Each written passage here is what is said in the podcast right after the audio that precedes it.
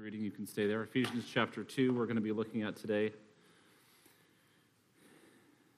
And uh, as I was um, reading over the past week or so, I, I came across a verse in Ephesians chapter 2, and it really uh, caused me to stop and think. And it was uh, about the topic of remembering. Remembering. Uh, the human brain is a powerful thing. Uh, and even with all the advances that have been made in medicine, there is still much information that we do not know about the brain. Um, but when you think about the brain and, and its capabilities, it's been estimated, according to a scientist, uh, and was published in an article in Scientific American, that the human brain can store approximately two and a half petabytes of information. For those of you who don't know what that was or that is, like I did, uh, that's approximately a million gigabytes of information that your brain can store. Uh, to put it in more of like a, a hands-on term, if any of you have an iPhone with uh, 256 gigabytes of information that it can store, it's almost 4,000 iPhones worth of information that your brain can store. It's a staggering statistic. There's tons of statistics about the brain and about memory that are it's really interesting. But I'm sure that just like me, there's been a time where you went to the grocery store and you got everything but the thing that you went to the grocery store for, right? I was doing a project in the house and I was running a water line from our sink all the way over to our fridge to the ice maker. Um, and I realized that in the middle of the project, I didn't have enough. So I went back to Home Depot and I went into the store and I came back out of the store and I got in my truck and I fired it up and I started driving out of the parking lot and I realized that I got everything but the thing that I needed to get to finish the project. Uh, maybe other important things you forget as well. Uh, husbands, what's your anniversary date again? Or uh, what, what years were your children born? Uh, up until very recently, I always struggled to keep my, my son's birthday and my youngest daughter's birthday separate. I always said that Jake was born on August 13th. And that may be right because I still may be confused.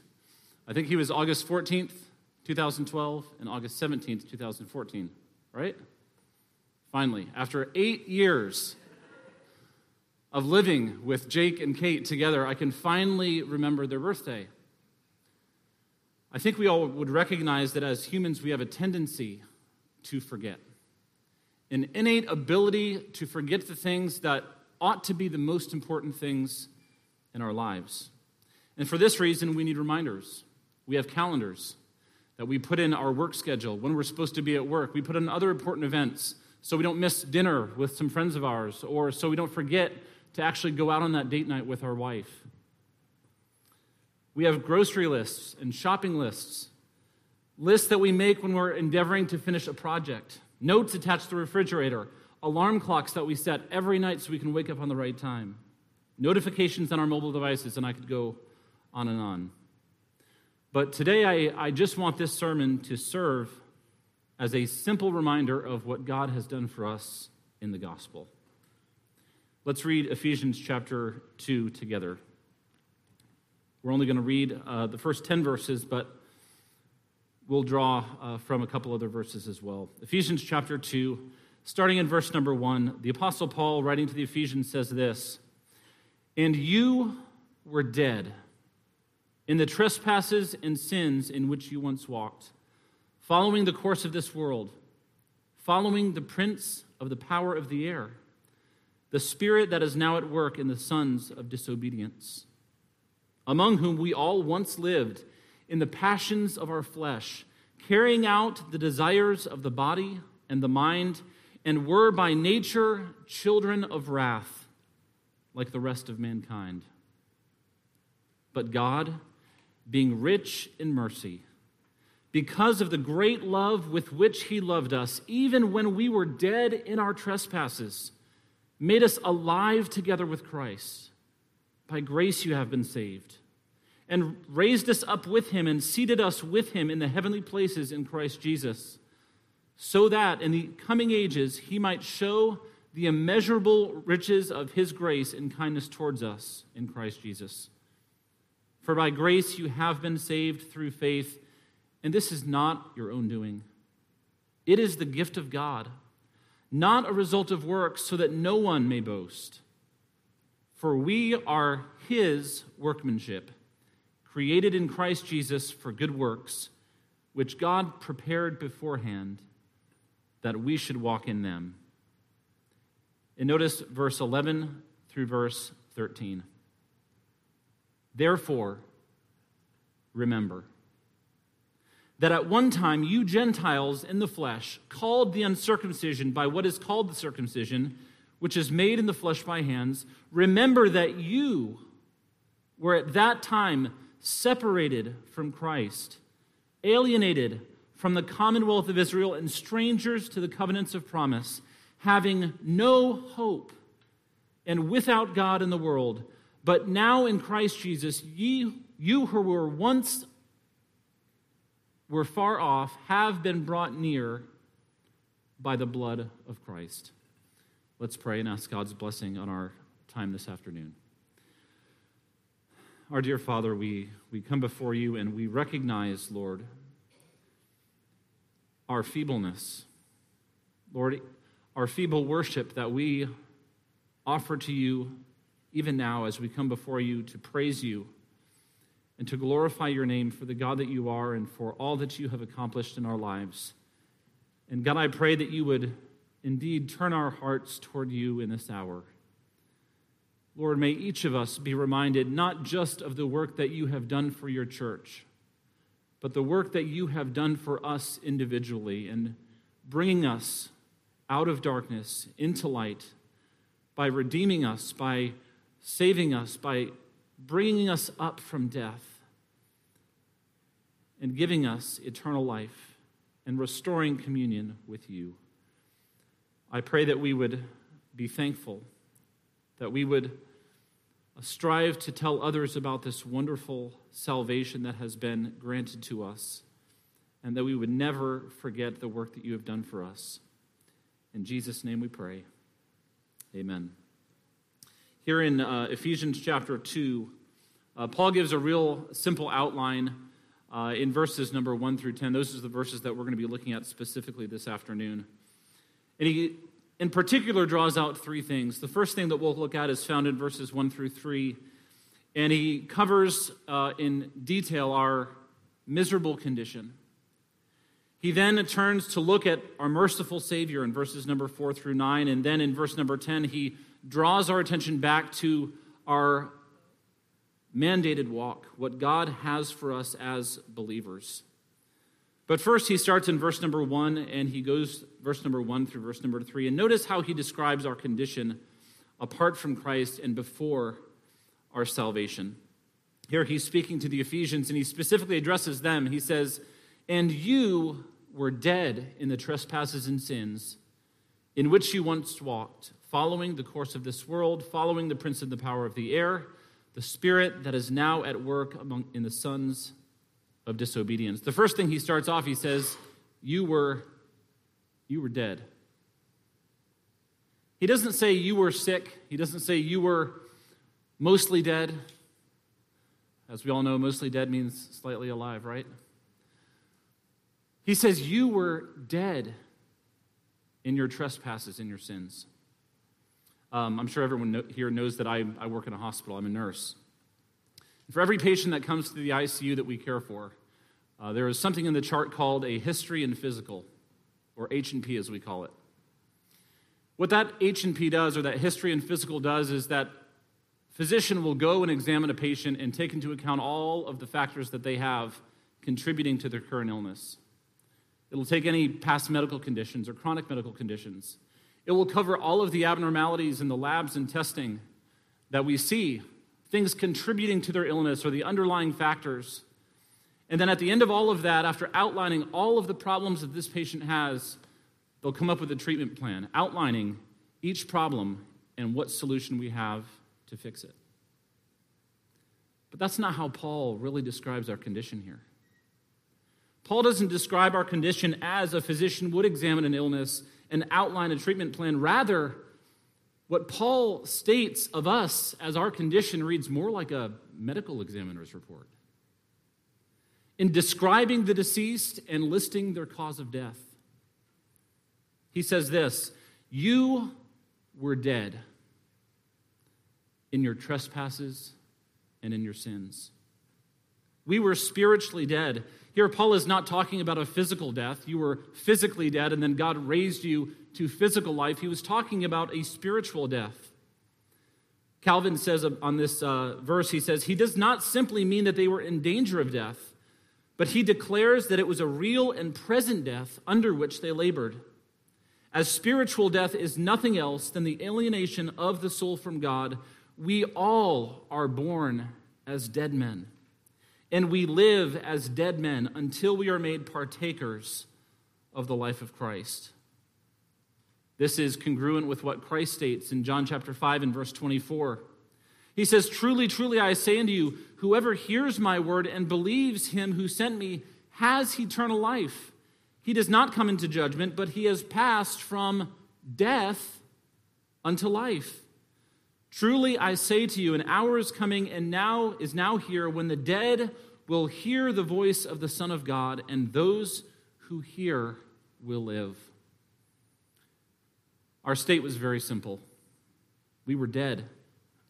Dead in our trespasses and in our sins. You may say, well, you know, if we're spiritually dead, that means we couldn't do anything, right? I would say to one degree, yes, and to another degree, no. To one degree, yes, we cannot do anything positively towards God to reconcile us to himself. But even as dead sinners, we were very active. Notice Paul describes not only our spiritual death, but down in verses 2 and 3, he describes our active rebellion against God in our flesh. Notice verse 2. He says, In which you once walked. What were we walking in? In our trespasses and in our sins. Um, I, I, forgot to write down this term, and I'm, I'm not going to attempt to say it, but uh, it's a Hebrew term that the, that the Jews used to refer to your walk. And they had this as, as kind of like a, a guideline um, for a conduct of living and right living uh, as a Jew. And that word that they had for to, to I think it was um, halakha or haka, I think it's halakha um, is, is what they used to, to kind of guide their life and to guide their choices, um, came, coming from the, the Talmud. But that word means simply to walk, to conduct your life, to live in such a fashion. And here, Paul, I think, is using this word, and I think later we'll see he also uses this word in a positive sense. Um, but here he's using this word to describe the way in which they conducted their lives, always entrenched in our trespasses and in our sins. We were walking in them, we were living in them, we were active in our sin. Paul goes on to describe how we were active in our sins. He, he says um, three things. We see, he says that we were following the course of this world. Here, Paul uses two words. Um, very interestingly enough, each of these words, um, course or the, the word aion in the Greek, and also the word cosmos, the course of this world. Each of these terms are used in Scripture at other places to talk about the way that unbelievers conduct themselves in rebellion to God and to His Word. But Paul kind of stacks them both together, emphasizing the fact that we were actively following after this secular world system that is opposed to Christ, opposed to God and His rule. He also says in Romans chapter 12 and verse 2 Do not be conformed to this world, the aion, the age. Do not be conformed to this age, but be transformed by the renewing of your mind. But as unbelievers, we were very conformable to this world, seeking after the things that this world desires and lifts up on a pedestal and tells us that we ought to have or ought to seek after. These two words used together really emphasize the pervasiveness of this corrupt world system. Uh, John Stott, an Anglican pastor, said of this passage both words together here express a whole social value system which is absolutely alien to God. It permeates, indeed, even dominates non Christian society and holds people in ca- captivity.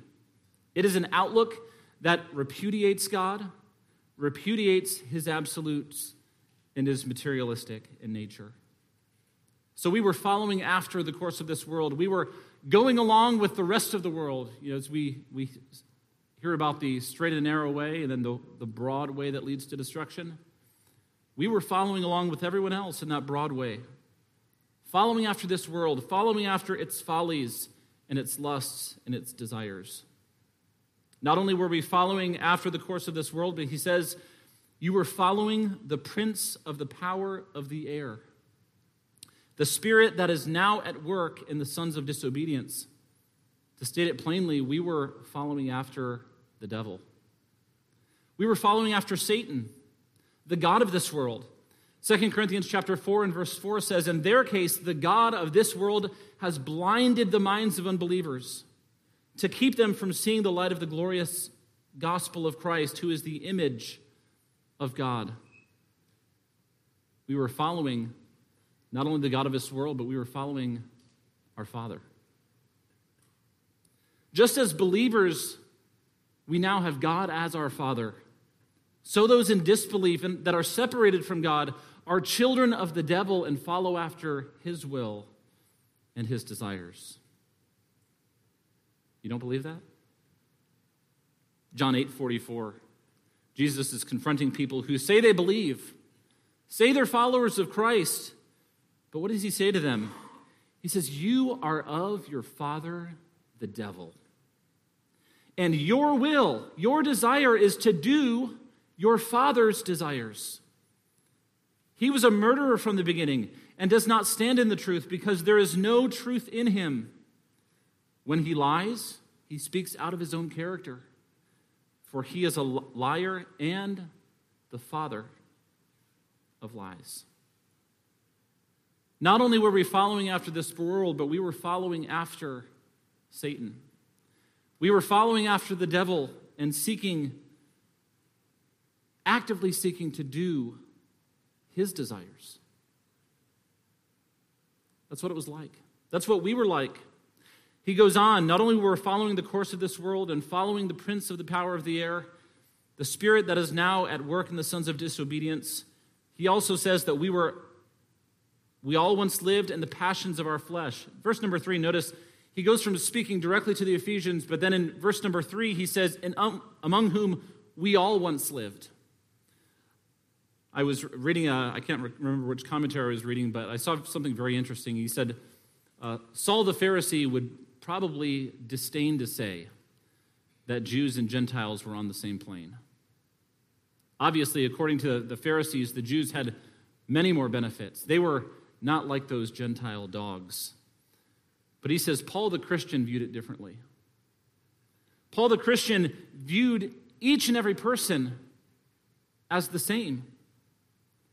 We have no benefit by saying we come from a certain line, like many of the Jews believed. Well, we have Abraham to our father. Even in that passage that Jesus Christ told them that they were of their father, the devil. There's nothing in us that can merit any good thing from God. And he says, All of us once lived in the passions of our flesh, carrying out the desires of the body and of the mind. Galatians chapter 5, uh, Paul outlines some of these works of the flesh. Galatians chapter 5, verse 19, he says, Now the works of the flesh are evident, and here they are sexual immorality impurity, sensuality, idolatry, sorcery, enmity, strife, jealousy, fits of anger, rivalries, dissensions, divisions, envy, drunkenness, orgies, and things like these. That is what our flesh has to offer.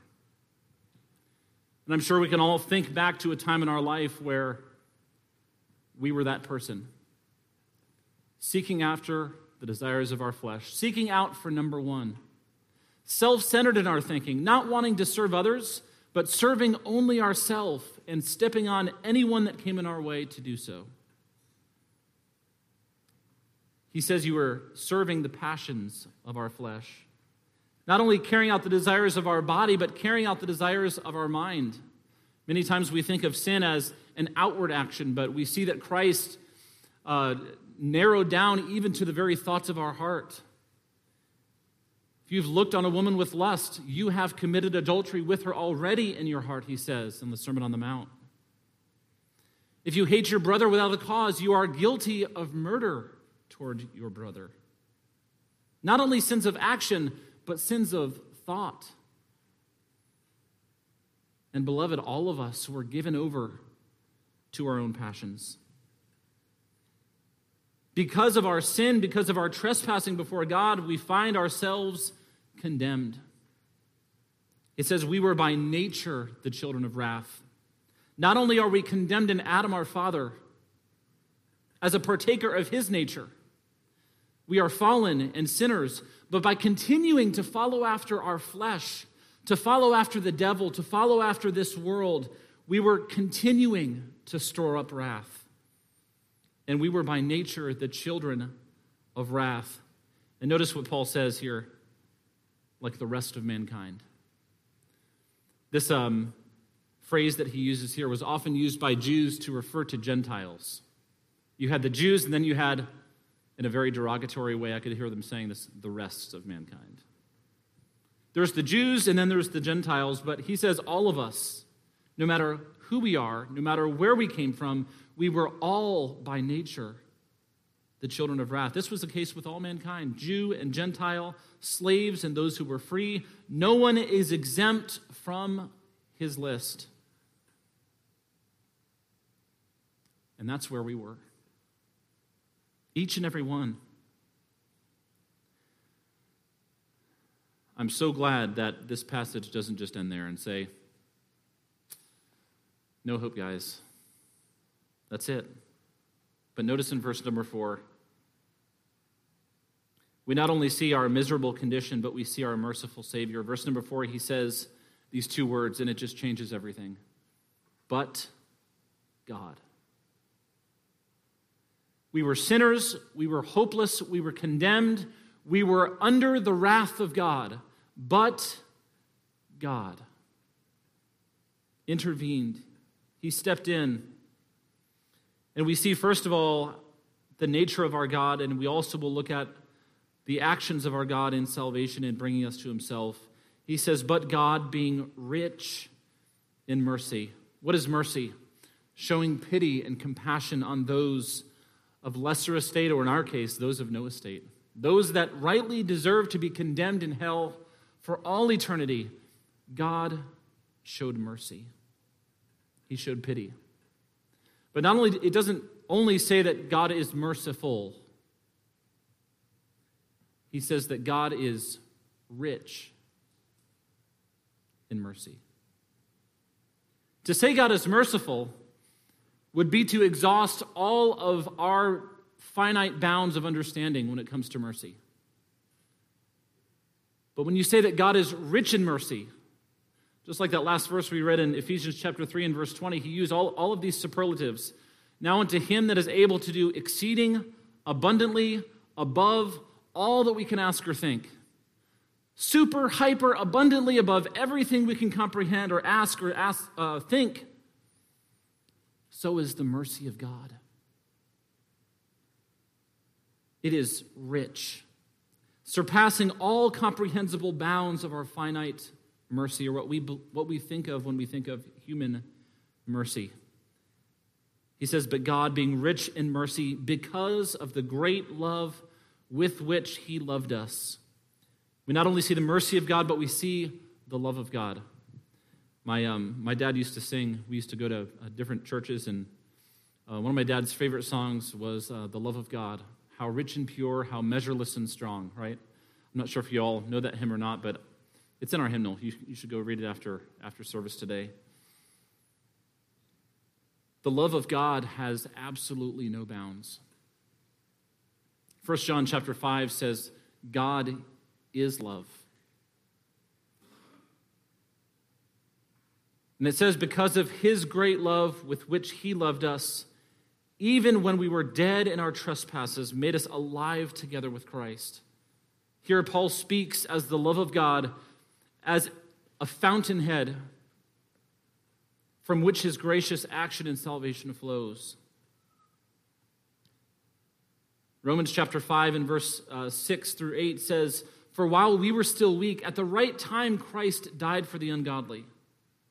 For one will scarcely die for a righteous person, though perhaps for a good person one would even dare to die. But God shows his love for us in that while we were still sinners, Christ died for us because of the love that he has for his people. Again, this is restated here in Ephesians chapter 2 because of the great love with which he loved us, even when we were dead. Notice he again reminds us of our fallen condition. Even when we were dead in our trespasses and sins, he made us alive together with Christ. We see the nature of our God, we see his mercy, we see his love. But let's take a break for a second, and before we go through God's action and salvation here in the next couple of verses, let's skip down through, skip down to verse number eight and nine. And we'll look very briefly at the manner of our salvation or the means of our salvation. Notice what he says in verse number eight For by grace you have been saved through faith. This is not your own doing, it is the gift of God not a result of works, so that no one may boast. When we think about salvation, before we look at the active role that God has in saving us and making us alive and bringing us to Him, we must recognize that as dead sinners, there was nothing we could do to make ourselves alive, nothing we could do to merit any goodness before God. In fact, on the contrary, the only thing we could merit before God was more and more judgment, more and more wrath. Salvation is a gift. It is not something that we can muster up within ourselves. As Paul says here, lest that we look at ourselves and say, hey, look at look at me, man. I was such a I was such a good sinner. Um, I merited something before God. You can't boast in this salvation. It has nothing to do with the goodness or uh, I say goodness, uh, the, the subjective, per- percepted goodness in you, on the contrary, we were all, all bad. It is only by the grace of God that we are saved, it is His gift.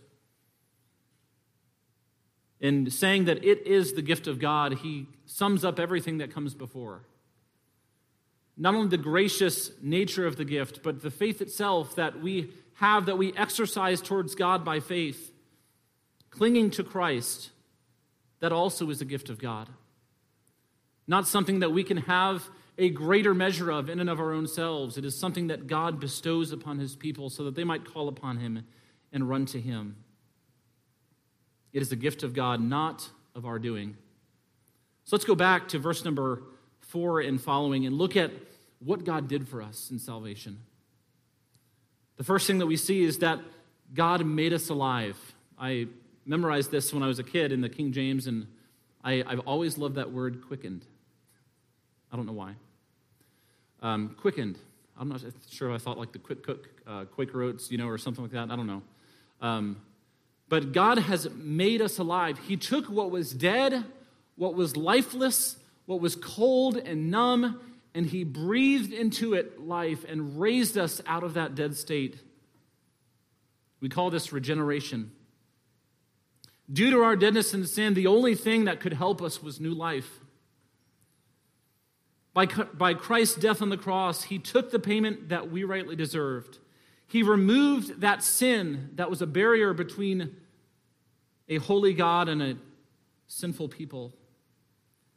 And by his death, his resurrection, he conquered death, both physical death and spiritual death. And the only reason that we can have new life in Christ or have life at all is because Jesus raised again from the dead. John 14 and verse 19, he says, Because I live, you will live also. Paul states in the book of Corinthians, if Christ were not raised from the dead, we would have been of all men most miserable. But Christ is alive. And by his life, we have life. He made us alive in him through union with Christ. Isn't this the picture that's portrayed in baptism? Romans chapter 6, verses 4 and 7, Paul says, We were buried, therefore, with him by baptism into death, in order that, just as Christ was raised from the dead by the glory of the Father, we too might walk in newness of life. For if we have been united with him in a death like his, we shall certainly be united with him in a, in a resurrection like his. Now, if we have died with Christ, we believe that we will also live with him. So he raised us up, he made us alive, he regenerated us. And then, secondly, let's look and see what, what else he did. He says, and raised us up with him and seated us with him in the heavenly places in Christ Jesus. Now, sometimes we can separate these things out and look at how he raised us up with him, and then separately look at see how he seated us with him in heavenly places. But, but Paul is really just drawing off what he's already stated in, in chapter 1. Look over at chapter 1 across the page. Ephesians chapter 1 and verse number 19. He says, And what is the immeasurable greatness of his power towards us who believe? According to the working of his great might that he worked in Christ when he raised him from the dead, and notice, seated him at his right hand in the heavenly places. What Paul is saying is, what Christ has, we have, because we are united to him. What the Redeemer has is now bestowed upon the redeemed, because we are united with him in his death and we are raised by his resurrection. It says, He has raised us up with him and seated us with him in the heavenly places in Christ Jesus. There's two really two different ways that we can look at this. Uh, some people take a look at this and they say, well, raised up, he's talking about the final resurrection, and that hasn't actually been uh, completed yet, so this is a future event. They also would look at being seated with him in heavenly places and say, well, this refers to our communion with him and our presence with him in heaven uh, for all eternity. And this also is something that hasn't transpired yet. Uh, but I think to a certain extent, you could say that both of these things are true of the believer now. First of all, we are raised with him. Indeed, we were raised from spiritual death unto life. Even as it says in uh, one of the verses we already read. This is the work of regeneration that we experience as believers when we trust in Christ. We know that we have been made alive, regenerated, made new. Secondly, this also can refer, some would say, to the final resurrection when believers are given renewed bodies at the return of Christ.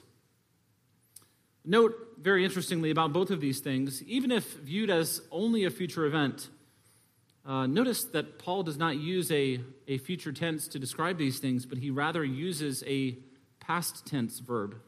He says, He has, has raised us up with him and seated us with him in heavenly places in Christ Jesus. Even if you feel like if you say this is these are both future things that will one day happen, in the mind of God, they have already happened because we are believers. We are secured in Christ. And just as surely as God has made us alive through faith in Christ and our union with Him, He will just as surely complete the work of salvation in both sanctification and one day glorification when we are in His presence. I think both of each, uh, both things can be true at once. I believe, yes, uh, we are raised with Him, we are regenerated and yes, one day we will experience the final resurrection. Notice also, he says uh, that we are seated, that he has seated us with him in the heavenly places in Christ Jesus. As believers, we are no longer of this world. Again, this was a direct reference to chapter 1 and verse 20, where Paul speaks of the power of God on raising Christ from the dead and seating him at his right hand in the heavenly places. But as believers, we see clearly in Scripture that we are no longer citizens of this world. We are citizens of heaven. Philippians chapter 3 and verse 19 speaks of the people that are the enemies of God, and it says, Their end is destruction, their God is their belly, and they glory in their shame with minds set on earthly things. But our citizenship is in heaven, and from it we await a Savior, the Lord Jesus Christ, who will transform our lowly body to be like his glorious body by the power that enables him even to subject all things to himself. Paul also, also encourages believers in Colossians chapter 3 and speaks more specifically about our position in Christ. He says, If then you have been raised with Christ, seek the things that are above, where Christ is, seated at the right hand of God. Set your minds on things that are above, not on things that are on the earth. I would say, in a sense, when it comes to this world, we are kind of above all of the fray, so to speak. We don't have to become entrenched in all of the worries and cares of this world because we have a Savior, we have a deliverer, a Redeemer who has both saved us and redeemed us and called us to Himself. But why did He do all this? Because we were that good? Because God couldn't stand living forever without you? Because of the goodness in us? Absolutely not. Paul also gives us the purpose that God did all of these things for us. Verse number seven. He says, So that in the coming ages he might show the immeasurable riches of his grace in kindness towards us in Christ Jesus. In other words, we are a specimen an example of the mercy and grace of God.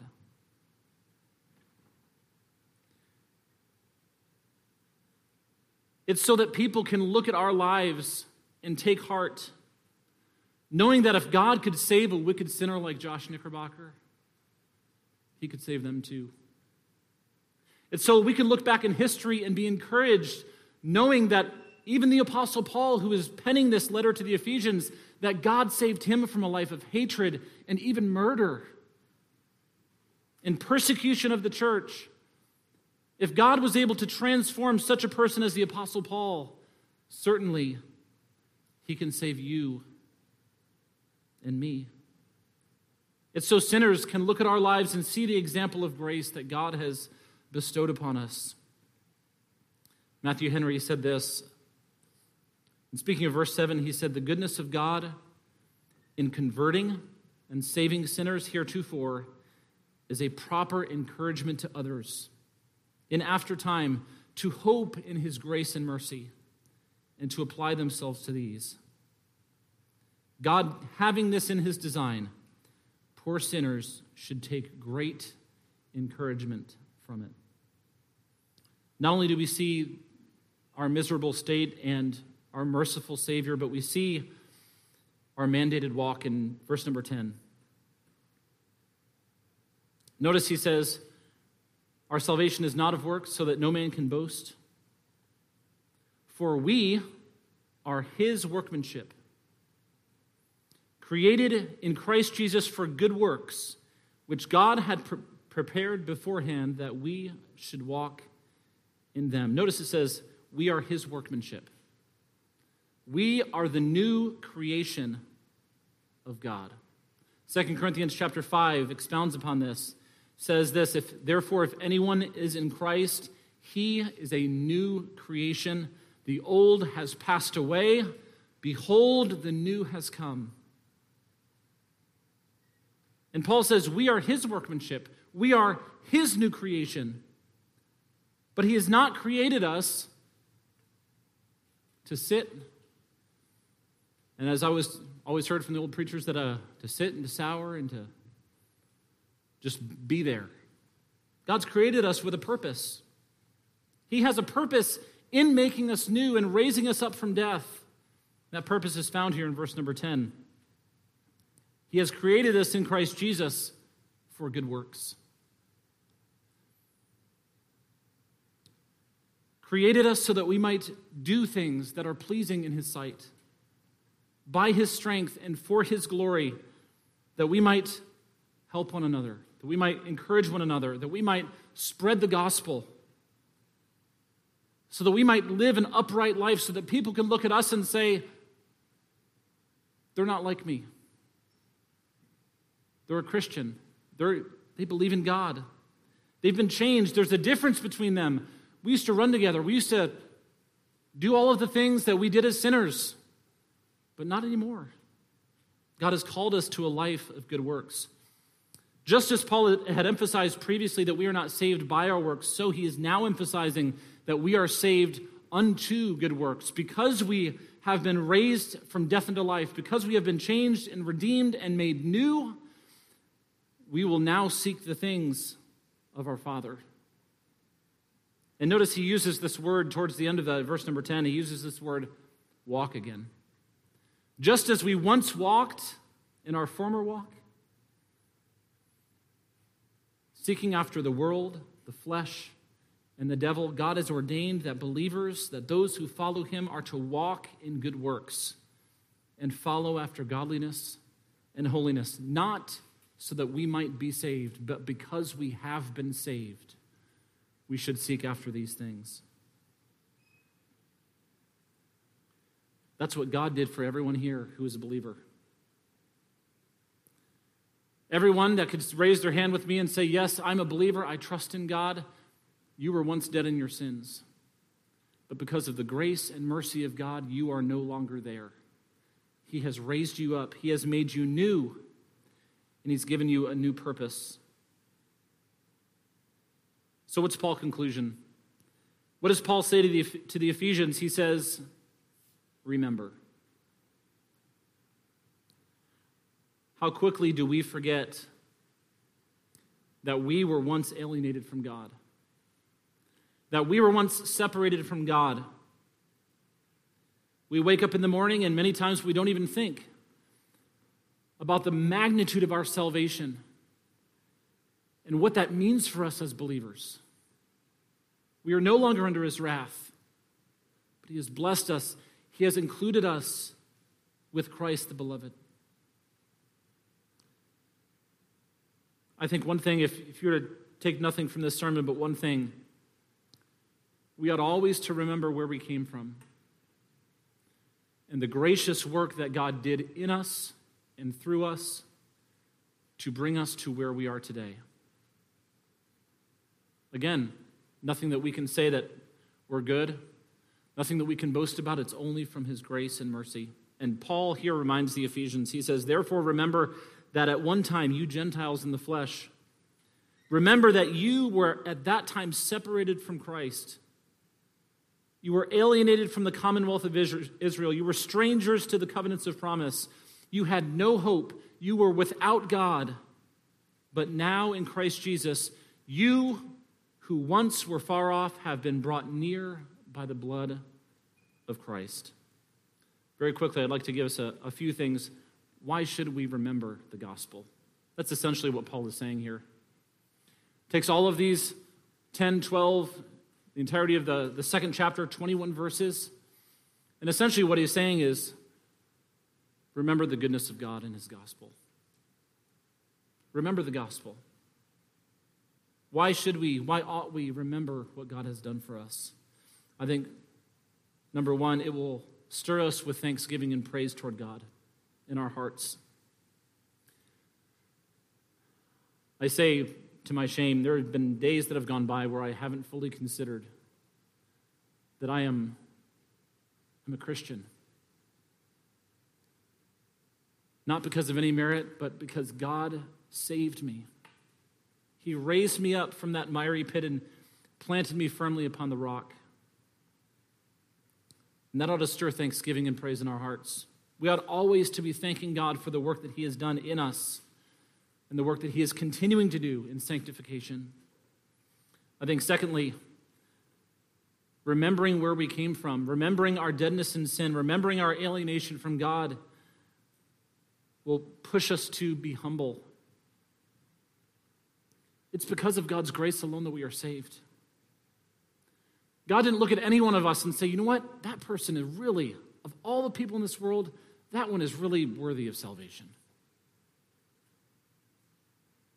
On the contrary, each of us was unworthy, but because of Christ and his grace, we are made worthy and partakers in his salvation. And that ought to humble us, knowing that it is all of God and not of us. Number three, we can be encouraged and take hope. That just as God performed this work of regeneration in our hearts, so also he is continuing to work in us and through us to conform us to the image of Christ by his sanctifying work by the Spirit in our lives.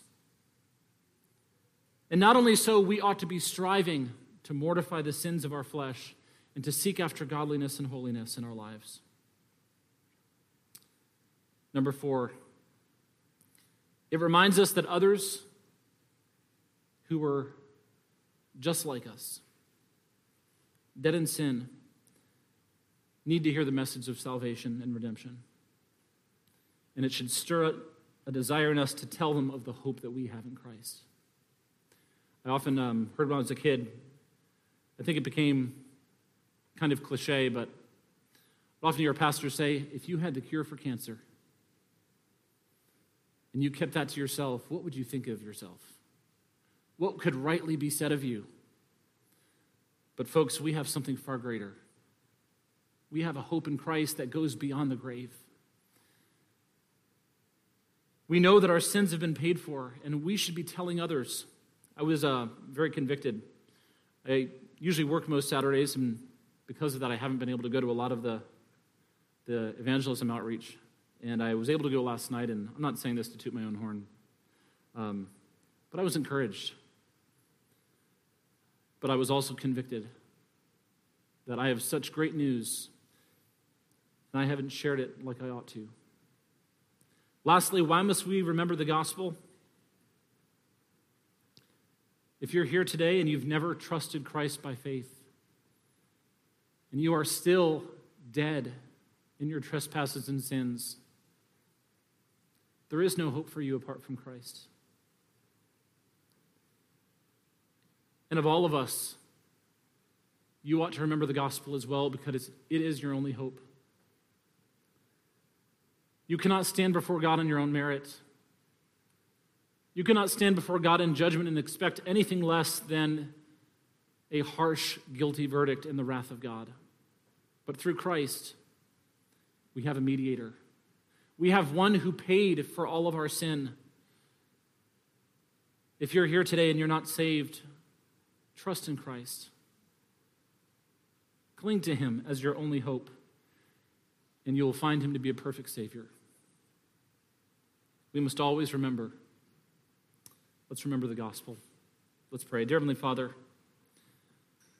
I pray that you would stir within our hearts a, a desire to frequently recall the work that you have done for us. Lord, to never have it leave our minds.